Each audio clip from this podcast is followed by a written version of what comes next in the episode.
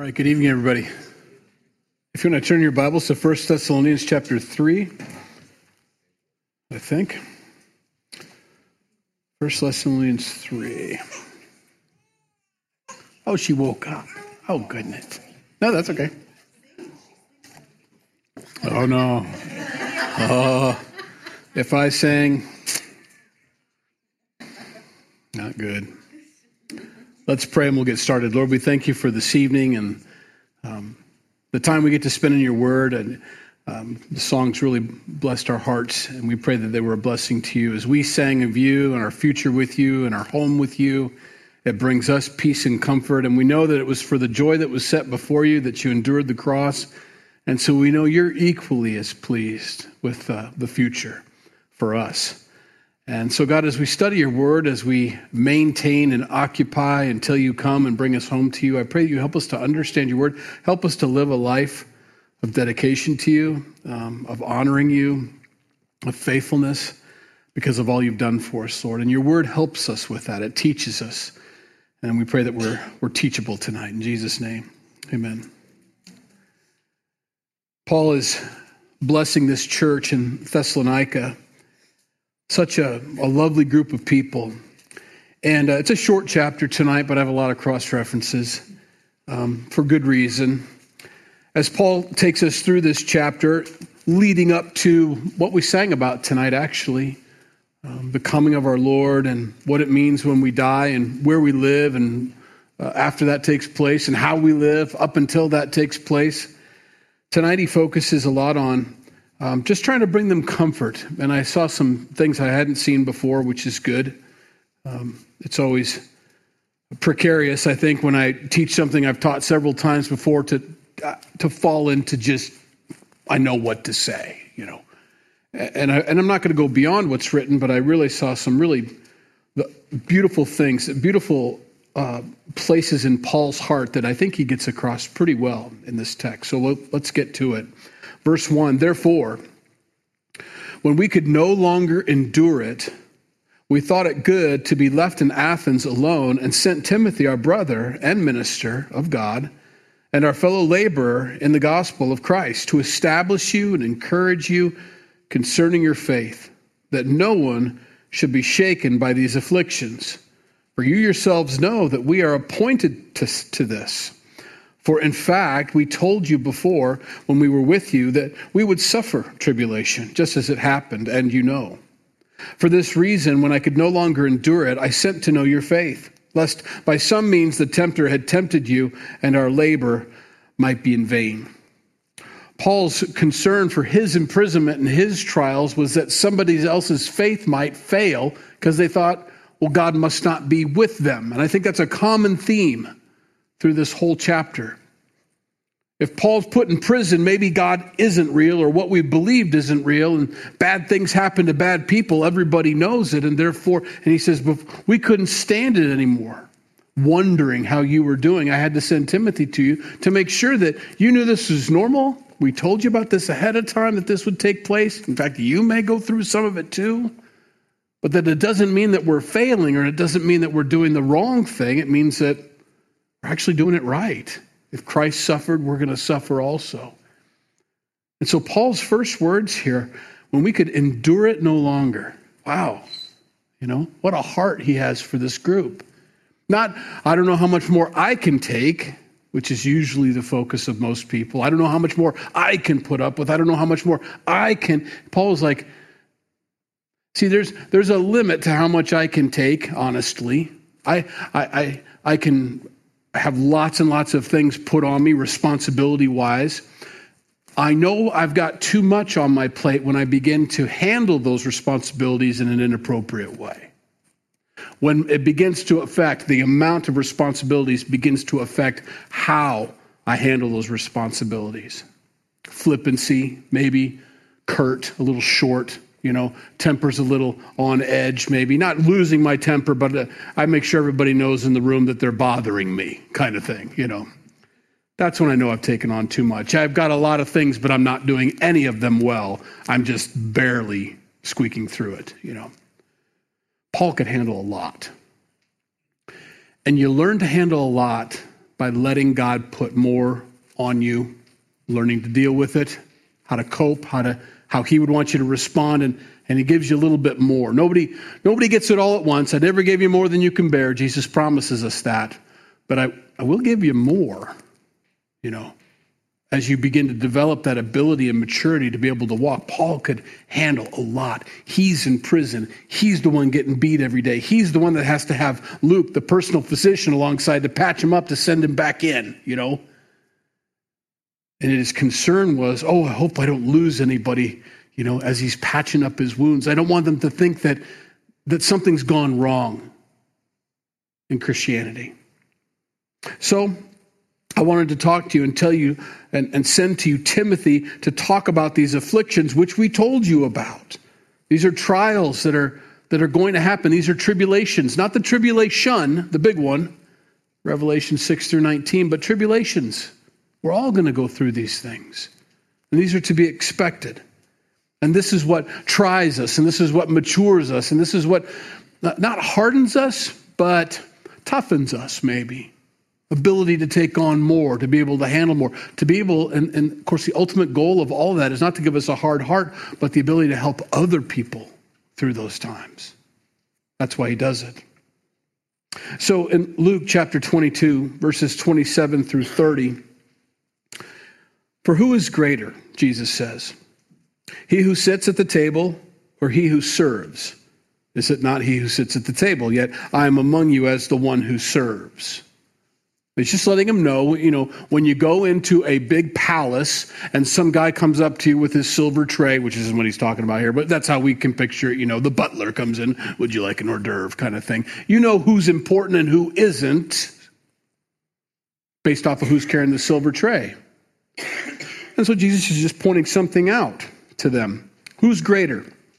The one who's being served or the one who's serving? Yet I'm coming to you as a servant. He's just trying to get him to think right, you know. But you are those who have continued with me in my trials. That's the part I underlined. And I bestow upon you a kingdom, just as my Father bestowed one upon me, that you may eat and drink at my table in my kingdom and sit on thrones judging the 12 tribes of Israel. So he doesn't even answer verse 27. He just gets them to thinking, look, there's a bigger kingdom going on here. It's my kingdom, the kingdom that the Father has given me. And I am excited that you've been with me through these trials. Jesus commends them. It's rare that he commended the guys, right? But he commends them. You've stuck with me through these trials. And they must have. It must have been hard following Jesus. They weren't always arguing about who was the greatest. They weren't always tired and trying to get Jesus to send groups of people away. We kind of focus on that a lot of times.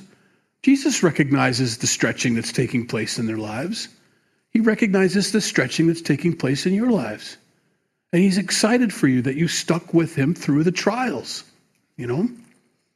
I find it interesting sometimes, and I've just been thinking about this more and more.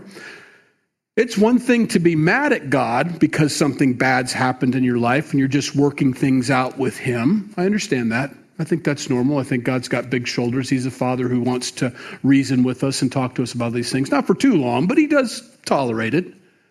It's a whole other thing to have something bad happen to you and just say, You don't exist. That doesn't even make sense, you know?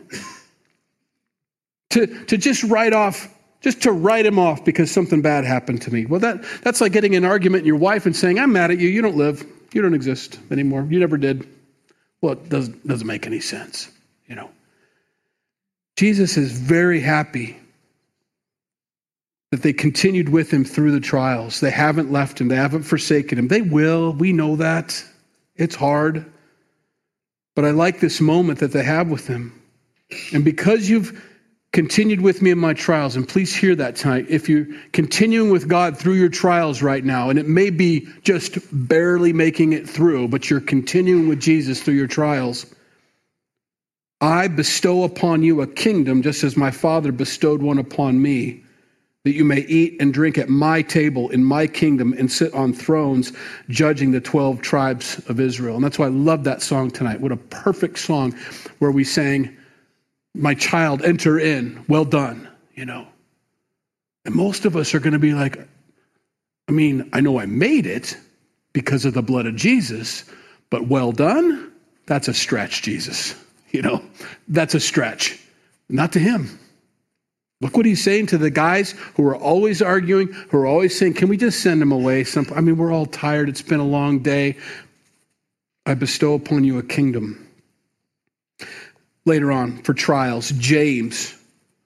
James is a tough brother. We know that, so we know what he's probably going to say about trials, and he does, he does live up to his reputation here. My brethren, brothers, count it all joy.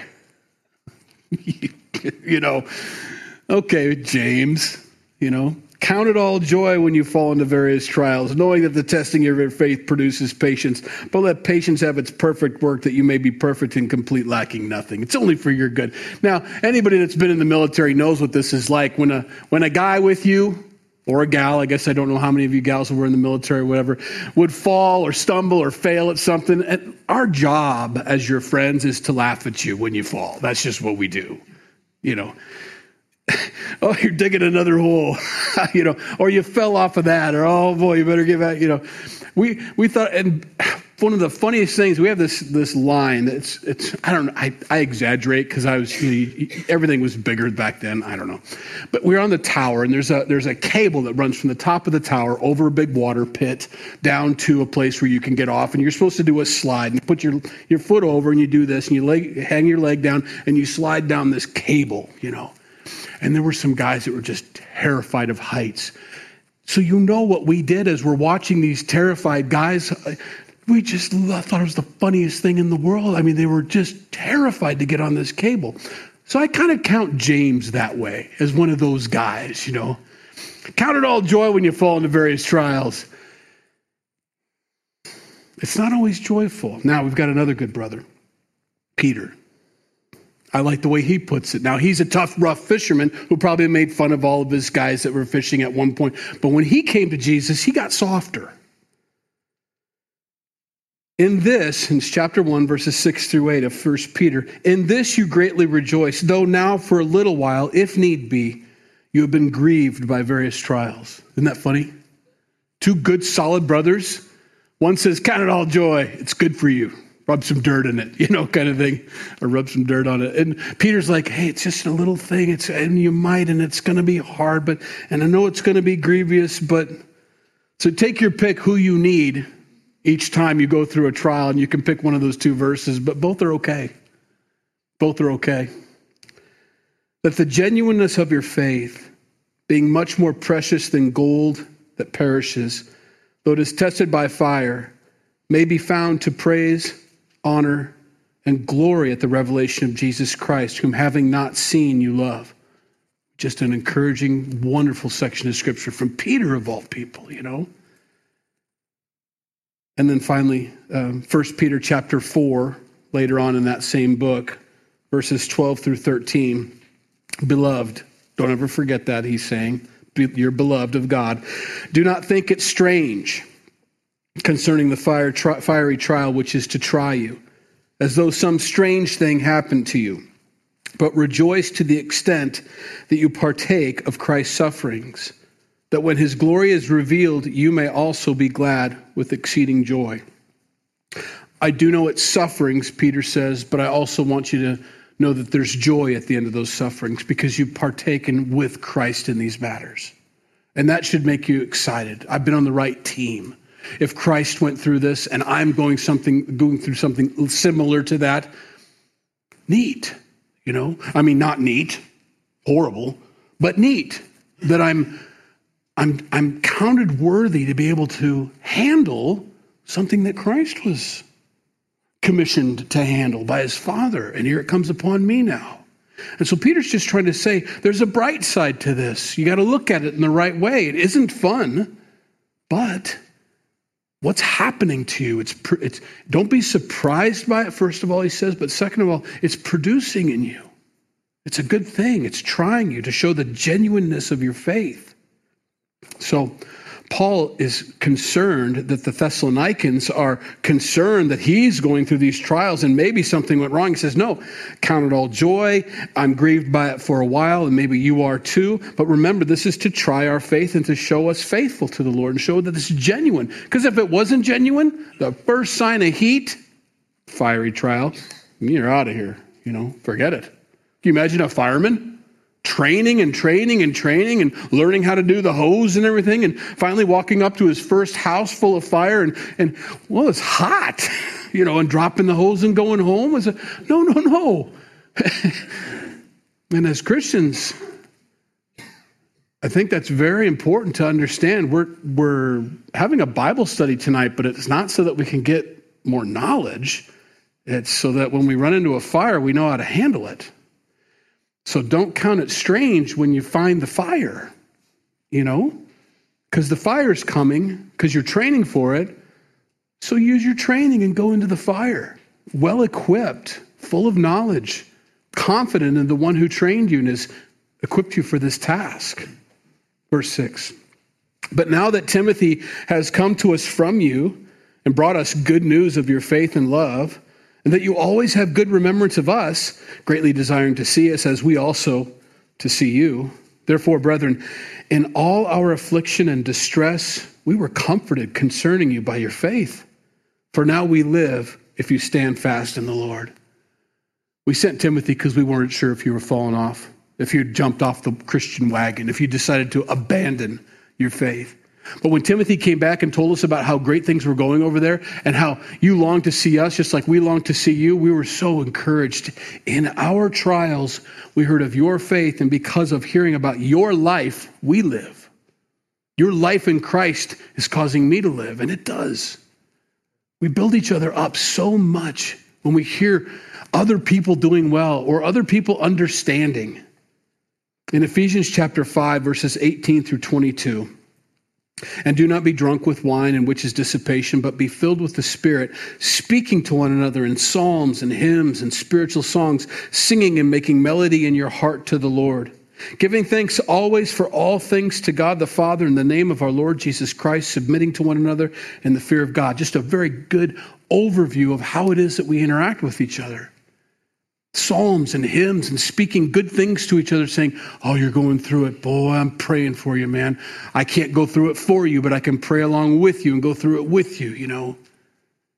That's encouraging to know that there's people alongside of you that don't think that you're in it because you did something wrong, you know. That's the struggle here. Paul's making sure that the Thessalonians don't think that Paul is suffering because he's God's mad at him, you know. And so when he found out that they haven't abandoned Paul and what he shared with them when he taught with them for three Saturdays, and that their faith is growing and they long to see him still, they haven't cut him off like, oh, well, I don't know Paul. I don't know Paul. No, no, no. We want to see Paul. We proclaim, we think Paul's great. I don't care if he's in prison. Paul's great, you know. It's nice, you know. It's nice.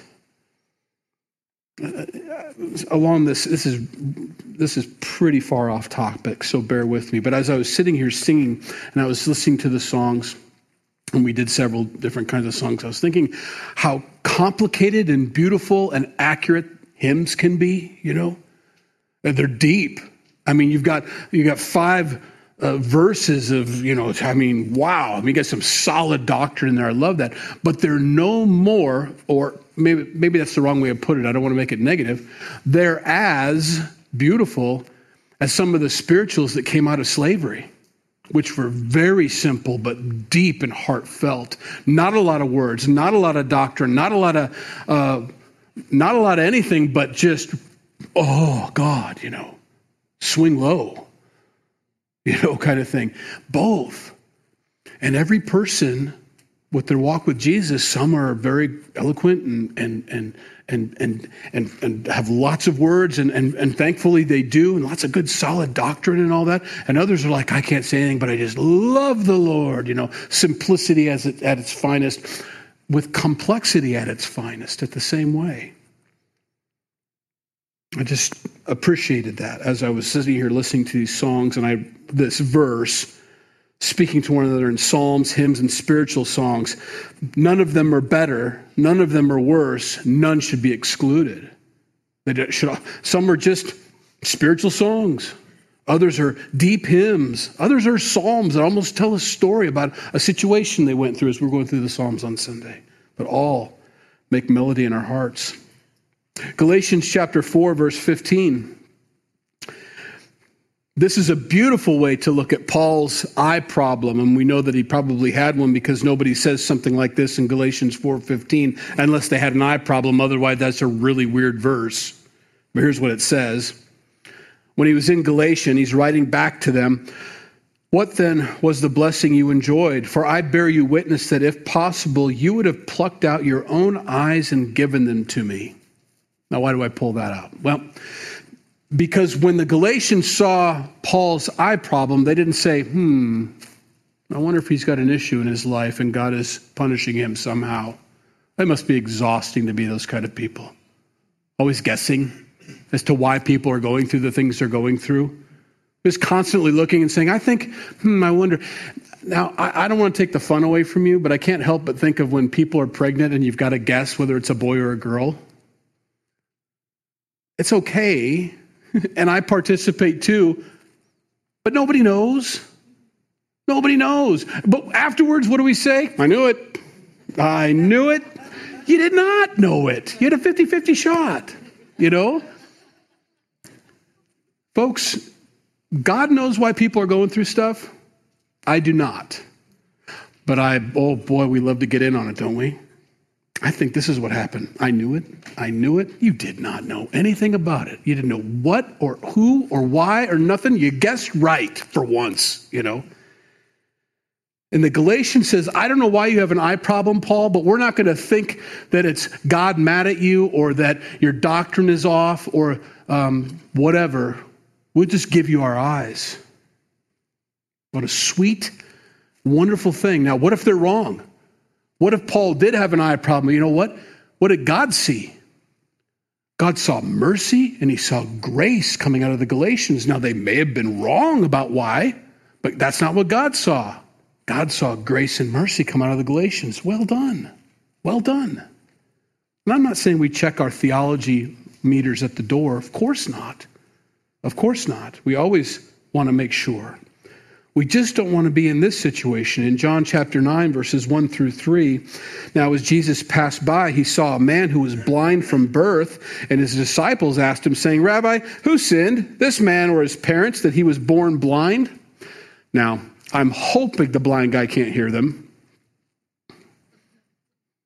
Can you imagine? See the blind guy? I'm blind, I'm not deaf, you know.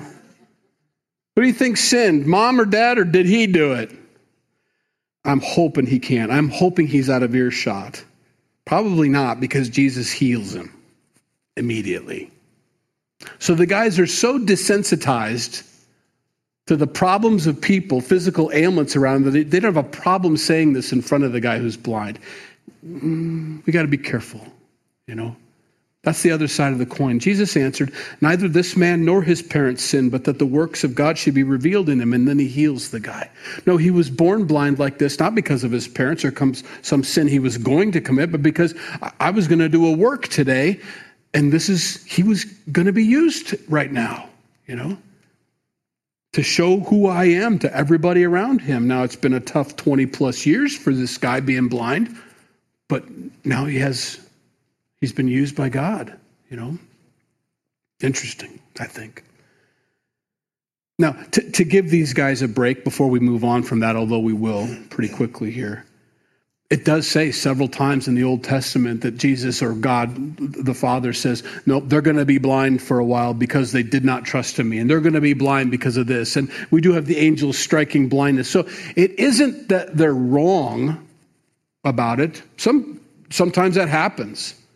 God was very clear when he does that. You're going to be blind for a while, you know, and even Paul, a born again believer by the power of the Holy Spirit, blinds some sorcerer for a while. I mean, you know. So they're not wrong in their doctrine, but they're wrong in their heart. You know, their job was not to decide because they left out the third option, didn't they?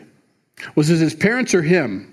And that's what happens with us because we don't know the situation. We got, well, I know obviously it's only one of two things. With God, it can be there's a third thing, and there was. And we got to be careful about that. And so Paul is so glad to hear back from these people that they haven't written off Paul, that they're for him, not against him, that it caused them to just have new life in their hearts as they're in prison, as they're suffering, going through their trial. Oh, I'm so glad I've got a friend.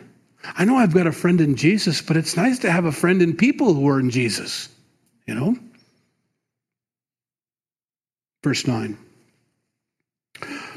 For what thanks can we render to God for you, for all the joy with which we rejoice for your sake before our God, night and day, praying exceedingly that we may see your face and perfect what is lacking in your faith. Now, he's not being mean. We just like to impart more wisdom of God and of his word to you. That's all. We, whatever you're lacking, we want to give you more, which is what he's leading up to in these final two chapters, of course. But he'd love to do it in person. He'd love to share more. I just want to fellowship with you, you know, that kind of love for each other in 1 Chronicles chapter 5 verse 20 speaking of prayer and they were helped against them and the Hagrites were delivered into their hand and all who were with them for they cried out to God in the battle he heeded their prayer because they put their trust in him does prayer move the hand of God there's a lot of articles that no that's not what it means it's not what it says okay and I don't think that God is a puppet, that we can pray him into our will at all. I'm not saying that. But we do have scriptural, I mean, precedence here. They trusted in God in the middle of the battle and said, God, help. He says, Oh, I'll help you because you put your trust in me. That's the reason I'm helping you, because you put your trust in me and prayed to me during the battle. Pray. Pray all the time. Pray. Paul says, I pray without uh, uh, ceasing in other scriptures. Night and day I pray exceedingly for you. I pray, I pray, I pray. Paul prayed, prayed, prayed all the time. That's how he ministered most of the time. Letters for sure. But I wonder how Thessalonica is doing. Well, I don't know. God, you know how they're doing. I pray for Thessalonica. I pray for all the believers there. I pray for, and he began to pray. He doesn't have to be there in person. He begins to pray for them to have victory, to have wisdom. We pray for Africa. I can pray for Korea. I can pray for China. I can pray for Russia. I can pray for Ukraine. I can pray for England. I can pray for all these places and all the missionaries all over the world. I can just make my way around the world through prayer. And it's as impactful as if I was there. I don't know that we believe that or not a lot of times. I'm not, I'm not calling you out. I'm the same way. But if I knew how impactful my prayers were, not necessarily moving the hand of God, but I do have precedence in 1 Chronicles 5:20 that Hey, you trusted in me to handle and take care of these missionaries, and you lifted them up in prayer, and I heard you, and I did. Neat. We can pray. Here's another place where it seems to be very important to God in Revelation chapter 8, verses 1 through 5, during the Great Tribulation period. When he opened the seventh seal, there was silence in heaven for about a half hour. And I saw the seven angels who stand before God, and to them were given seven trumpets. Then an, another angel, having a golden censer, came and stood at the altar. He was given much incense that he should offer it with the prayers of all the saints upon the golden altar which was before the throne. And the smoke of the incense with the prayers of the saints ascended before God and from the angel's hand. Then the angel took the censer, filled it with fire from the altar, and threw it to the earth, and there were noises, thunderings, lightnings, and earthquakes. Now, I don't want to talk about wrath necessarily because that's not where I think he's taking us in the text. But we do see a very clear uh, correlation between the prayers of the saints that have been saved. So there's a timing issue with prayer sometimes. Oh God, when are you going to deliver? Oh God, when are you going to judge the earth? Oh God, when are you coming again? Oh God, come quickly soon. You know, Maranatha. Well, I heard that prayer, I received that prayer, and I will answer that prayer when it's the right time.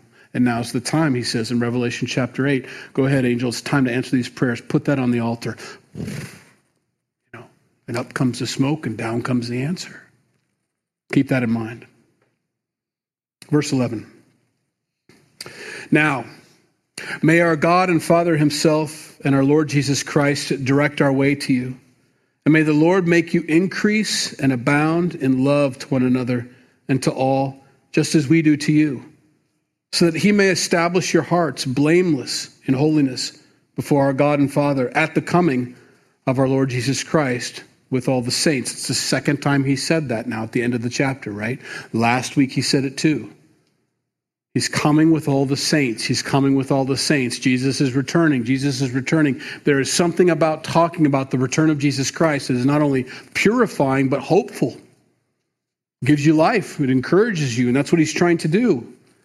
Yes, I'm going through trials. Yes, it's difficult, but I want you to know Jesus is coming, just like we told you. And he's coming with all the saints, even the dead ones we're going to talk about later in the next two chapters that you think missed the boat. But they're coming too. It's all going to be restored. It's all going to be beautiful. It's going to be wonderful. Now, some references here. I don't know that I can make this last 20 minutes, so I'm not going to try. Rod, be warned. We may have to hang out here for a while while Sunday school or Wednesday school finishes up. Just be warned. I don't want to drag it out for no reason. I mean, let's let's get to the point and enjoy the Lord. I want you to know, Paul says, may our God and Father, it's up to him, and our Lord Jesus Christ direct our way to you. I pray that he makes a way for me to get to you, but that's in his hands.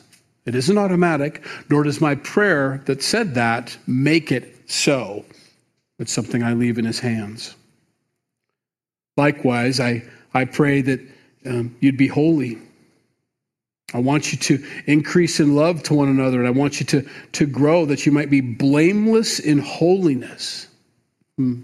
Remember that. Holiness is always the goal, it's always what we're aiming for. He's never content for us to be just unholy saved people. We're saved, and the righteousness of Christ is given to us, but He does want us to be holy, for he's holy. He says it several times. In Leviticus chapter 11, verse 45. Oh, that's Old Testament. No, we'll get there, don't worry. For I am the Lord who brings you up out of the land of Egypt to be your God. You shall therefore be holy, for I am holy.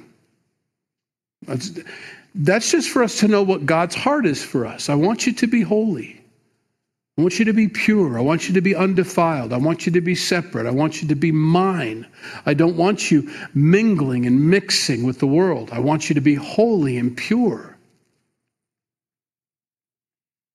Leviticus 19:2, 8 chapters later. Speak to all the congregation of the children of Israel and say to them, You shall be holy, for the Lord your God am holy. That's where fellowship is. That's where the purest fellowship is. I don't know if, as, as a married couple, you ever feel out of sync with your spouse. You know, maybe they had their quiet time and you didn't. You know, and I don't mean that you're unholy, but you just were someplace else. Uh, that happens to me. Jenny might have a, a, time at home in the garden, and you know, and the and the cows and the chickens and and the beauty and the green grass, and I come in with my screaming truck. You know, I've been in the world, you know, kind of thing. I've been doing deals. I've been trying to make things happen out there. And we meet up, and she's like, you know, fluttering, and I'm stomping in like a, you know, an ogre we just don't line up sometimes, you know. Uh, you know who's wrong, right? Okay. It's very clear. Well, when it, our fellowship, our closeness happens when I join her where she is, when I'm there. And that takes some time sometimes. Don't be judging me right now. It takes some time, you know. But I know what my goal is. I don't want her to join me, that's for sure. Nobody needs to go there, you know. We all need to get here. So understand that. God our Father seated. And we will be seated with him, right? And Jesus is seated now, right? Well, that's our goal is to join him in that place of rest and holiness and beauty and perfection. That's where I need to get to, you know. Leviticus 20, verse 26, and you shall be holy to me, For I, the Lord, am holy and have separated you from the peoples that you should be mine. God hasn't, he, he wants us to be in the world, not of it. Yeah, I know the verses, and I agree. But we don't want to be off on some mountaintop and we don't want to be dirty by the filthy world out there. That's not what He's called us to be, but He does want us to be separate in our hearts to Him. I don't need you to look like them, act like them, talk like them, be like them. I do want you to be among them. But I want you to be among them like Jesus was among sinners and tax collectors. He didn't become a sinner and a tax collector, he was among the sinners and tax collectors, and they were convicted. That's why we have that. Zacchaeus was a wee little man, and a wee little man was he. I'm going to restore, was it twofold or fourfold? I don't remember. Twofold, I think. I'm going to give back twice as much as I took from everybody else. You know, was it two or four? Was it four? Okay, thank you. Fourfold. It's awesome. Jesus affected Zacchaeus. Zacchaeus didn't affect Jesus, you see. Our goal and God's goal is to join him in holiness. Now, well, that's all Leviticus. Okay, First Peter. That's as New Testament as we get, right? Again, chapter 1, verses 13 through 16. Therefore, gird up your loins of your mind, be sober, and rest your hope fully upon the grace that is to be brought to you at the revelation of Jesus Christ. As obedient children, not conforming yourself to the former lust as in your ignorance, but as he who called you is holy, you also be holy in all your conduct, because it is written, Be holy, for I am holy. That never changed. And he's not talking to unsaved people, he's talking to believers. I want your conduct to be conforming to Christ. I want you to begin to be conformed into the image of Jesus because you were created in his image. I want to take you there in your conduct, not just in some robe of righteousness that magically makes all my bad things good. It doesn't. It covers me and it's his righteousness, but he still wants me to walk worthy. He still wants me to be holy like he is. And so he calls us to that. I want you, Paul says, in your hearts to be blameless in holiness before our God and Father at the coming of our Lord Jesus Christ with all his saints. And that's purifying. To know that Jesus is going to come back, he is going to find us wherever we are, and wherever I am is where I want him to find me. You know? I don't want him finding me in certain places that would be embarrassing for both of us. I know he dwells in my heart, and I know I take him everywhere, but Paul is bringing that up for a point. Jesus is coming back with all the saints for you. Where are you? You know, where will you be when he comes back? Where will you be in your heart? Where will you be in your physical presence? You know, I want to be in the right place. And that's where we close tonight. Let's pray. Lord, we thank you for your word. What a beautiful chapter. What a beautiful heart that Paul has. Lord, we thank you for his love for these folks, to, to encourage them. They haven't gone off uh, on, a, on, a, on, a, on a rabbit trail or something that was a waste of time in following Jesus, but it was worthwhile. And what's happening to Paul and, and may be happening to them is a part of it. Help us to know that too, God.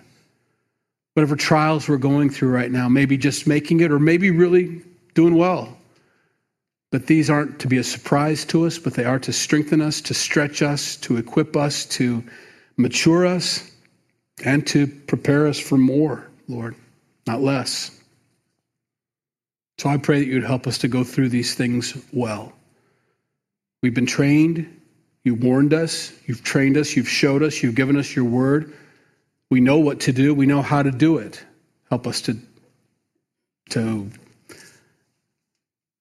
engage, Lord, to act. Lord, I pray that you bless these folks and bless the kids. In Jesus' name, amen. 10 minutes early. Those kids aren't going to be ready yet, probably, so just hang back a little bit. Give them time for those guys to finish the things that they're finishing, and, and then we can head back here in a little bit. If you want to pray with somebody, that'd be a great time to pray uh, or fellowship as much as you want. And anyway, have a good night.